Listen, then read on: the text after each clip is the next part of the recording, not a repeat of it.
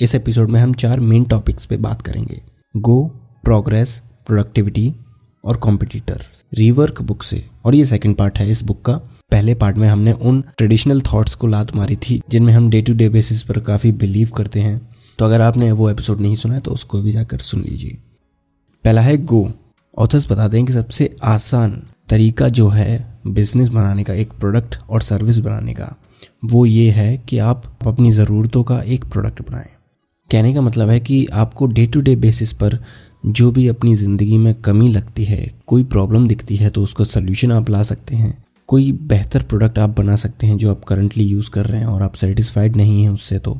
जैसे running coach will बावरमन ने decide किया कि उनकी टीम को एक हल्का शू चाहिए, हल्का जूता चाहिए भागने के लिए, जो कि उनके परफॉर्मेंस को बेहतर बनाएगा।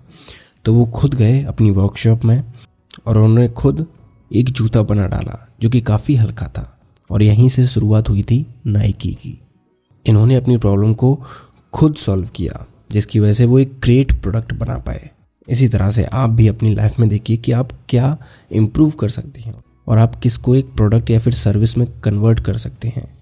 एक ग्रेट बिज़नेस बनाने के लिए हमें सिर्फ़ आइडिया की ज़रूरत नहीं होती, एक ग्रेट बिज़नेस बनाने के लिए हमें एग्जीक्यूशन की ज़रूरत होती है। आइडियाज़ तो हर किसी के पास होते हैं और ये काफ़ी ज़्यादा सस्ते होते हैं।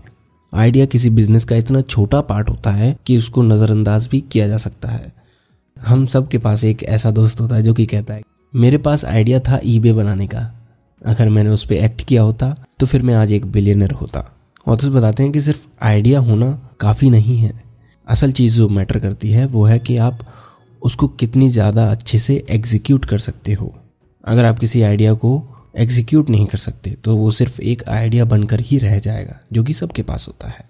इसलिए अपने आइडियाज़ पर एग्जीक्यूट करना शुरू करो बिज़नेस बनाना शुरू करो, कुछ तो बनाओ। जब भी आप बिज़नेस शुरू करोगे तो आपको बिज़नेस लंबे समय तक रन करने के लिए आपके दिमाग में ये क्लैरिटी होनी चाहिए कि आप वो बिज़नेस क्यों कर रहे हैं, आपकी बिज़नेस करने की वजह क्या है। ग्रेट बिजनेसेस जो होते हैं, उनके पास एक पॉइंट ऑफ़ व्यू होता है उनके प्रोडक्ट के बारे में, उनकी सर्विस के बारे में। आपके बिज़नेस में कुछ ऐसा होना चाहिए जिसमें आप बिलीव करते हैं, जो कि आपके बिज़नेस का बैकबोन बने। स्टार्ट विथ वाई के ऑथर साइमन स्नैक भी ये बताते हैं कि जो स्ट्रॉन्ग कंपनीज़ होती हैं, जो स्ट्रॉन्ग ब्रांड्स होते हैं, वो अपने वाई पर फोकस करते हैं। वो क्यों वो चीज़ कर रहे हैं? क्योंकि जब हमारा वाई क्लियर होता है और हम उसको लोगों तक पहुंचाते हैं, तब हम सुपर फैंस अट्रैक्ट करते हैं। और इसी तरह से हम ऐसे लोगों को अट्रैक्ट करते हैं, जो कि हमारा लॉयल कस्टमर बेस बनेंगे। जब भी हम बिज़नेस बनाना चाहते हैं, तब हमें ये लगता है कि हमें बहुत ज़्यादा पैसा चाहिए, बहुत ज़्यादा लोग चाहिए, बहुत ज़्यादा समय चाहिए, बहुत ज़्यादा बड़ा ऑफ़िस चाहिए, एक वेयर हाउस चाहिए एडवर्टाइजिंग करना है। हमें एक फैक्ट्री बनानी पड़ेगी, हमें एक करोड़ रुपए की ज़रूरत पड़ेगी। क्या आपको वाकई में अपना बिज़नेस शुरू करने के लिए इतना सब कुछ चाहिए? क्या सिर्फ़ दो लोगों में काम नहीं होगा? क्या सिर्फ़ हमारे घर के लिविंग रूम से काम नहीं होगा? क्या सिर्फ़ हमारे स्टोर रूम से काम नहीं होगा? क्या बिना एडवर्टाइजमेंट के हमारा बिज़नेस शुरू नहीं हो सकता? क्या हम किसी और को हायर नहीं कर सकते मैन्युफैक्चरिंग के लिए? क्या सिर्फ़ हमारा एक लाख रुपए से बिज़नेस शुरू नहीं हो सकता? जनरली लोग बिज़नेस शुरू करने के लिए बहुत ज़्यादा बड़े बड़े एस्टिमेट्स लगाते हैं, लेकिन दरअसल ऐसा नहीं होता। आपको बहुत ही कम चाहिए होता है, जितना आप सोचते हैं उससे। एटलीस्ट बिज़नेस शुरू करने के लिए बहुत ज़्यादा बड़ी चीज़ें नहीं चाहिए होती। तो आप पॉइंट तो समझ गए ना? चलिए आगे बढ़ते हैं। ऑथर्स आगे ये भी कहते हैं कि एक बिज़नेस शुरू करो, न कि स्टार्टअप आजकल के टेक वर्ल्ड में स्टार्टअप नाम बहुत ही ज़्यादा फ़ेमस हो गया है। स्टार्टअप वो मैजिकल प्लेस है जहाँ पर एक्सपेंसेस किसी और की प्रॉब्लम होती है, ना कि फाउंडर्स की। जितना ऑथर्स ने बताया, उससे मुझे ये समझ आया कि एक स्टार्टअप और बिज़नेस में ये फ़र्क होता है कि स्टार्टअप में लोग सिर्फ़ कस्टमर्स एक्वायर करने पर ध्यान देते हैं, ना कि प्रॉफिटेबिलिटी और एक्सपेंसेस पर, बल्कि एक बिज़नेस में हम कितना कमा रहे हैं और कितना खर्च कर रहे हैं, इन पर भी बहुत ज़्यादा डीपली ध्यान दिया जाता है। तो ऑथर्स यहाँ पर जो कहते हैं कि सारे बिजनेसेस जो होते हैं, नए हों, पुराने हों, बड़े हों, छोटे हों, हर बिज़नेस पे सेम मार्केट फोर्स अप्लाई होता है सेम इकोनॉमिक रूल्स अप्लाई होते हैं। अगर तुम्हारे पास पैसा आएगा तो तुम बिज़नेस चला पाओगे। कोई भी स्टार्टअप कितना भी बड़ा क्यों ना हो जाए, अगर वो लगातार लॉस में जा रहा है तो एक सस्टेनेबल बिज़नेस नहीं बन पाएगा। अगर आप भी कल को बिज़नेस शुरू करते हो, दस लाख उसमें लगा रहे हो, और अगर आपको रिटर्न सिर्फ़ आठ लाख का मिल रहा है, लगातार मिलता ही जा रहा है, सालों तक मिल रहा है तो आप कब तक ऐसे लॉस में अपना बिज़नेस चलाओगे? आपको प्रॉफिट चाहिए ना?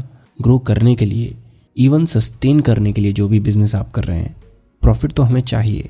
तो ऑथर कहते हैं, हमें स्टार्टअप बनाने पर ध्यान नहीं देना है, जहाँ पर प्रॉफिट पर ध्यान नहीं दिया जाता है।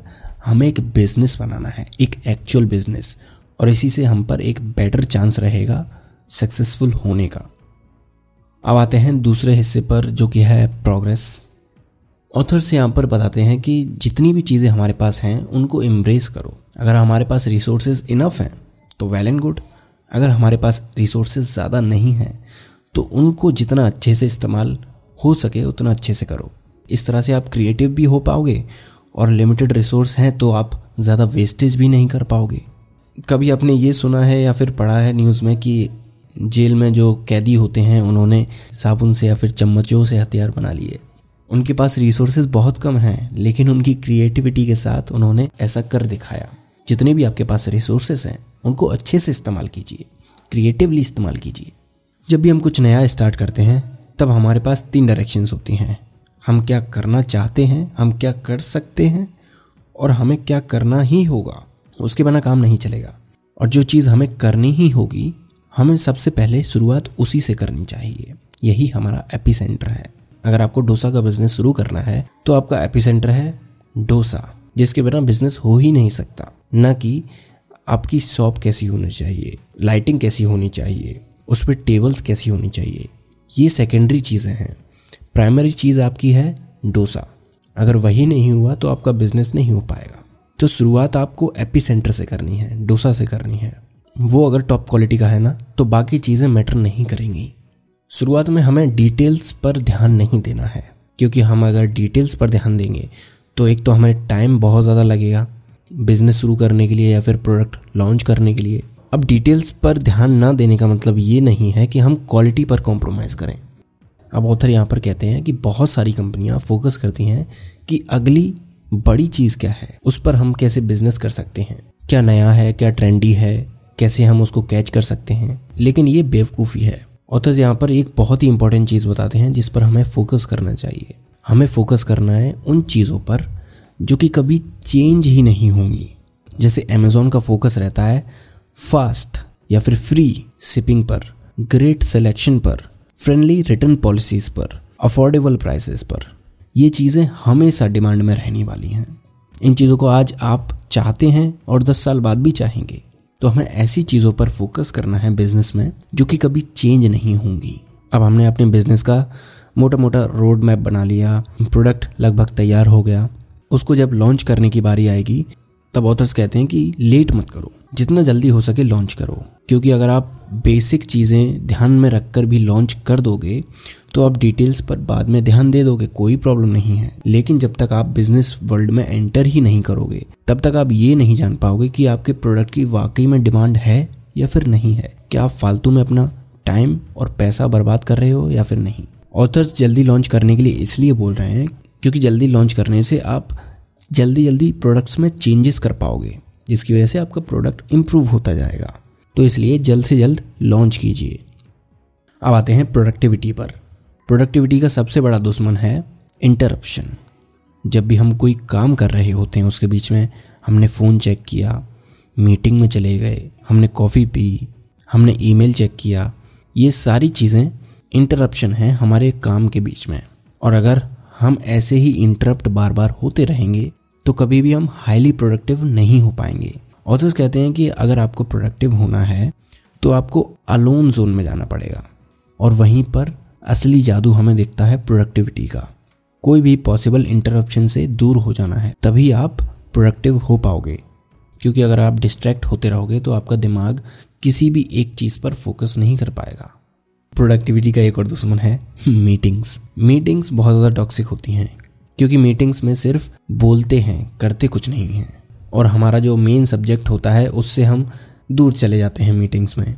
और इसमें प्रिपरेशन की भी ज़रूरत पड़ती है, जिसमें टाइम लगता है और टाइम लोगों के पास नहीं होता। मीटिंग्स का जो एजेंडा है, वो क्लियर नहीं होता। कोई भी एक रियल गोल नहीं होता। और मीटिंग्स में कम से कम एक इंसान तो ऐसा रहता है, जो कि सबका समय वेस्ट करता है। नॉनसेंस बातें करके। इस वजह से होता कहते हैं कि मीटिंग्स बहुत ज़्यादा टॉक्सिक होती हैं। मीटिंग्स मत कीजिए। फेस टू फेस डिस्कशन कीजिए और अगर मीटिंग्स की ज़रूरत पड़ भी रही है तो आप एक टाइमर लगाइए। जब टाइमर ख़त्म होता है, तब मीटिंग भी ख़त्म हो जाती है। दैट्स इट कम से कम लोगों को मीटिंग में बुलाइए। क्लियर एजेंडा रखिए। स्पेसिफिक प्रॉब्लम के साथ शुरुआत कीजिए और सॉल्यूशन के साथ ख़त्म कीजिए और किसी को रिस्पॉन्सिबल बनाइए, उसको इम्प्लीमेंट करने के लिए। कई बार एक क्वेटर बनना ज़्यादा बेहतर होता है एक हीरो बनने की।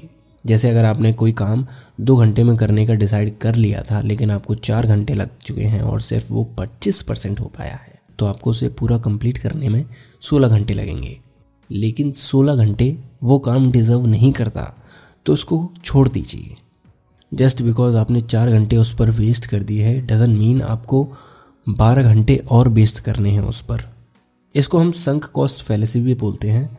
इसको मैंने अपने यूट्यूब शॉर्ट पर बताया था। अगर आप चाहो तो यूट्यूब पर उसका वीडियो देख सकते हो। अब प्रोडक्टिव होने के लिए एक बहुत ज़्यादा इंपॉर्टेंट चीज़ है जो ह्यूमन बॉडी को चाहिए, वो है नींद। जो लोग दिन भर काम करते रहते हैं, रात भर काम करते रहते हैं और नींद पर ध्यान नहीं देते, उनकी लाइफ में बहुत ज़्यादा प्रॉब्लम्स आने लगती हैं। जैसे mental health issues physical health issues हम सही डिसीजंस नहीं ले पाते क्रिएटिविटी की कमी हो जाती है और जो हमारा मोरल होता है, वो भी कम हो जाता है और हम इरिटेट होने लगते हैं। तो इसलिए नींद को इग्नोर करना अच्छा नहीं है। अब आते हैं आखिरी हिस्से पर, जो है कॉम्पिटिटर्स ऑथर्स बताते हैं कि हमें कॉपी कैट नहीं बनना है। जब हम सीख रहे हैं कुछ, जब हम स्टूडेंट हैं तो कॉपी करना हमारी हेल्प कर सकता है। जैसे कोई आर्ट का स्टूडेंट है, अगर उसे कोई पेंटिंग बनानी है तो वो कोई भी एक तस्वीर देखकर कॉपी कर सकता है उसको। लेकिन अगर आप लीड करना चाहते हैं तो ये चीज़ अच्छी नहीं है। कॉपी करने के साथ ये प्रॉब्लम है कि हम चीज़ों को समझते नहीं हैं। अगर हम चीज़ों को समझेंगे नहीं तो हम उसको इम्प्लीमेंट भी नहीं कर पाएँगे अच्छे से, और हम इम्प्लीमेंट अगर नहीं कर पाएँगे तो हम ग्रो भी नहीं कर पाएँगे। जब आपका बिज़नेस बड़ा हो जाता है, तब लोग आपको कॉपी करते हैं। ऐसा होने से रोकने के लिए ऑथर्स सजेस्ट करते हैं कि आप अपने प्रोडक्ट को डीकमोडिटाइज कीजिए। इसका मतलब है कि सिर्फ़ उसको एक प्रोडक्ट मत बनाइए। उसके साथ अपनी पर्सनैलिटी ऐड कर दीजिए। क्योंकि लोग आपके प्रोडक्ट को कॉपी कर सकते हैं, लेकिन आपको नहीं। स्टीव जॉब्स ने भी ऐसा ही किया था। उन्होंने अपनी पर्सनैलिटी अलग सोचने की अपने प्रोडक्ट के साथ जोड़ दी थी। इसी वजह से एप्पल का स्लोगन भी थिंक डिफरेंट है। अब उतर यहाँ पर ग्रो करने के लिए एक बहुत ही अनयूजल चीज़ बताते हैं। वो कहते हैं कि लड़ाई कीजिए अपने कॉम्पिटिटर्स से। मतलब असल में हाथापाई नहीं करनी है, लेकिन जैसे ब्रांड्स आपस में फाइट करते हैं, वैसे ही आपको करना है। जैसे कोको कोला और पेप्सी सैमसंग और एप्पल आपस में लड़ते रहते हैं। वो लड़ते कैसे हैं? वो एड्स में ऐसा दिखाते हैं कि हमारा प्रोडक्ट अच्छा है, लेकिन हमारे कॉम्पिटिटर का प्रोडक्ट अच्छा नहीं है। किसी भी चीज़ के अगेंस्ट होना बहुत ज़्यादा लोगों को अट्रैक्ट करता है। जब आपके पास एक कॉम्पिटिटर होता है, तब आप एक बहुत अच्छी स्टोरी बना सकते हैं अपने कस्टमर्स को बताने के लिए। लोगों को साइड लेना पसंद होता है। लोग किसी न किसी की साइड लेना चाहते हैं। लोग अपने बिलीफ और ब्रांड के बाय के हिसाब से उनकी साइड लेते हैं। और हमारी सोसाइटी में तो लड़ाइयाँ सबको देखना बहुत पसंद है। इसलिए जब भी आप अपने कॉम्पिटिटर्स के अगेंस्ट फाइट करते हैं, तब आप लोगों को अट्रैक्ट कर रहे होते हैं। इस बुक में अभी भी बहुत सारी चीज़ें दी गई हैं और उन सबको मैं डिटेल में कवर नहीं कर सकता। तो बेहतर यह है कि अगर आपको बिज़नेस करना है तो आप रीवर्क को ज़रूर पढ़िए। इसे लिखा है Jason Fried and David Hansson ने। तो आज के लिए बस इतना ही। अगर आपको हमारा पॉडकास्ट पसंद आता है तो प्लीज़ हमें एप्पल पॉडकास्ट और स्पॉटिफाई पर एक फाइव स्टार रेटिंग देना ना भूलें। तो मिलते हैं अगले हफ़्ते। तब तक के लिए अपना ख्याल रखें और सीखते रहें।